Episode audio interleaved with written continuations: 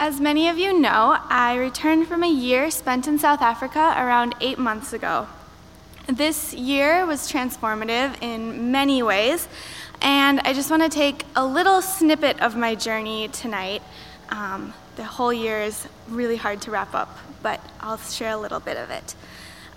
So I went through the ELCA's Young Adults in Global Mission program, which is a program through the National ELCA Church that sends 18 to 29-year-olds across the world through companion church programs.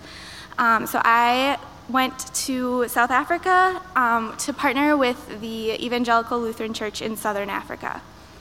My journey started in February when I applied and continued throughout the year, but I'm going to pick up in August when I left Minnesota. And it was early in the morning, and I had my life for a year packed in a 50-pound suitcase and a carry-on and a backpack, which was terrifying. And I was sobbing, and all of the emotions were running through me. So I get to Chicago, where we have a week-long orientation, and we get some pretty bad news that our visas had been delayed, and we weren't really sure when our visas were going to come in. South Africa at the time was rearranging their visa process, and so every couple weeks we were getting the notice that we had filled out the wrong form, and it was a whole long process. So we didn't deploy with the rest of the group like we had anticipated, and we ended up spending about 3 weeks extra in Chicago that we hadn't anticipated. And this is where the psalm that we read just now really resonated with me, this whole idea of how long, oh Lord, how long am I going to be stuck in Chicago in an apartment? How long until I get my visa? How long until I can go to South Africa? If it's really what God wants, why is it taking so long? Why? And I still don't really have a pretty bow that I can wrap around that time in Chicago and say that, you know, we had this 3 weeks and this happened and that happened. No, it was really awful.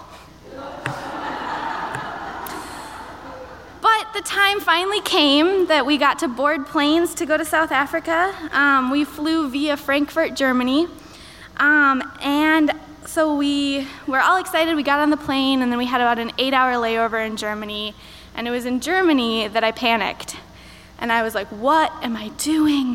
Like, I am flying 8,000 miles across an ocean and a continent to a country where I know one person who lives in this country, and I've met her for a grand total of about 2 hours. I am certifiably insane for doing this. And there were two reasons why I was able to get on that airplane. One is that I had an amazing community around me of my fellow YAGMs who would not have let me stay in Germany. And I knew that the people in my host community in South Africa that I had yet to meet were very excited that I was coming. They were eagerly anticipating my arrival, and we shared this connection through the Lutheran Church. They're church people, how bad can they be? But this idea that I reflected on later of, we're told all the time that we are the hands and feet of Christ, and I was able to get on that airplane and fly into the unknown because I knew that the arms of God would be receiving me, and that my host community were the body of Christ. So life in South Africa presented many challenges sometimes, living in a different culture, being a minority, entering into a way of life that's very different than my home culture. And since I went with a church program, a huge part of my life in South Africa revolved around the church. My host community was actually the Lutheran Church in my township.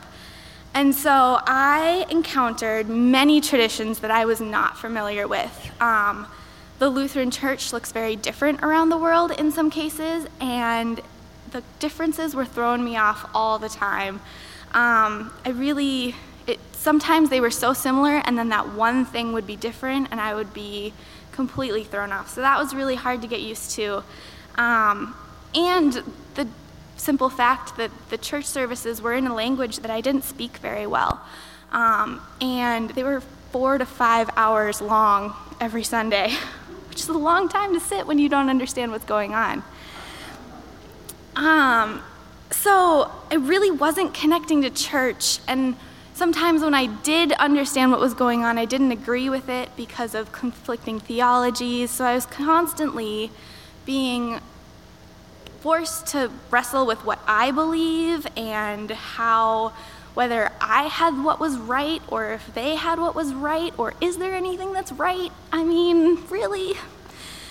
So it was a really difficult faith time for me in South Africa. I had moments of questioning whether God was actually real. I had moments of questioning who was right, which way God wants us to worship. Are we all really supposed to be spending 5 hours in church every Sunday, or are our 45 minutes pretty good? And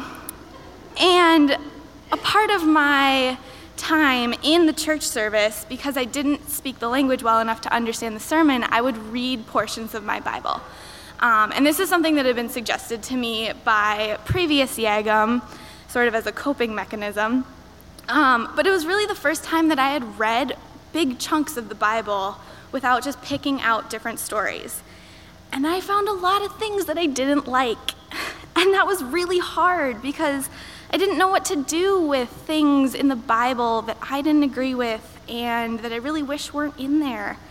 But I was also really gifted to be allowed to see a different perspective into the Bible.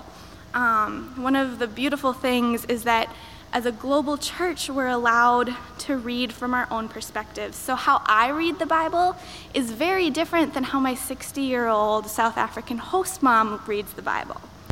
And I was exposed to all the differences in the ways that we worship, in the ways that we believe, and what a beautiful thing that is. And I was reminded of the passage in the Bible just a couple weeks ago about every body part having a purpose and how every part of the global church has a purpose.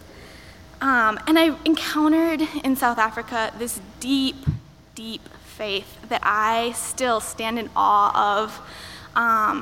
It just is so much deeper than anything I had ever experienced before. It really permeates all of life. And that was really beautiful to witness. So my year ended, I came home, and that was almost as scary as leaving.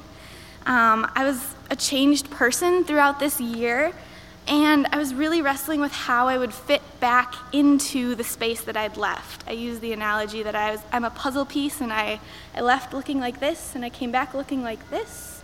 And I didn't change drastically. It's not like I'm going like this now, but I still don't quite fit back where I was. And I think this happens to a lot of people in a lot of different phases of life, where something happens that you just shift that much, and it's hard to fit back and be true to yourself when you return to a situation. But I came home to Mount Olivet, and I cried with happiness because I had such a sense of relief that Mount Olivet was here, that Mount Olivet had changed and grown with me, and that this is a space where I can be who I am and wrestle with the questions that I encountered in South Africa and work with everyone to work towards a better world. And it's so wonderful that the body of Christ was there to receive me in South Africa, and the body of Christ was also there to receive me back home. Thank you.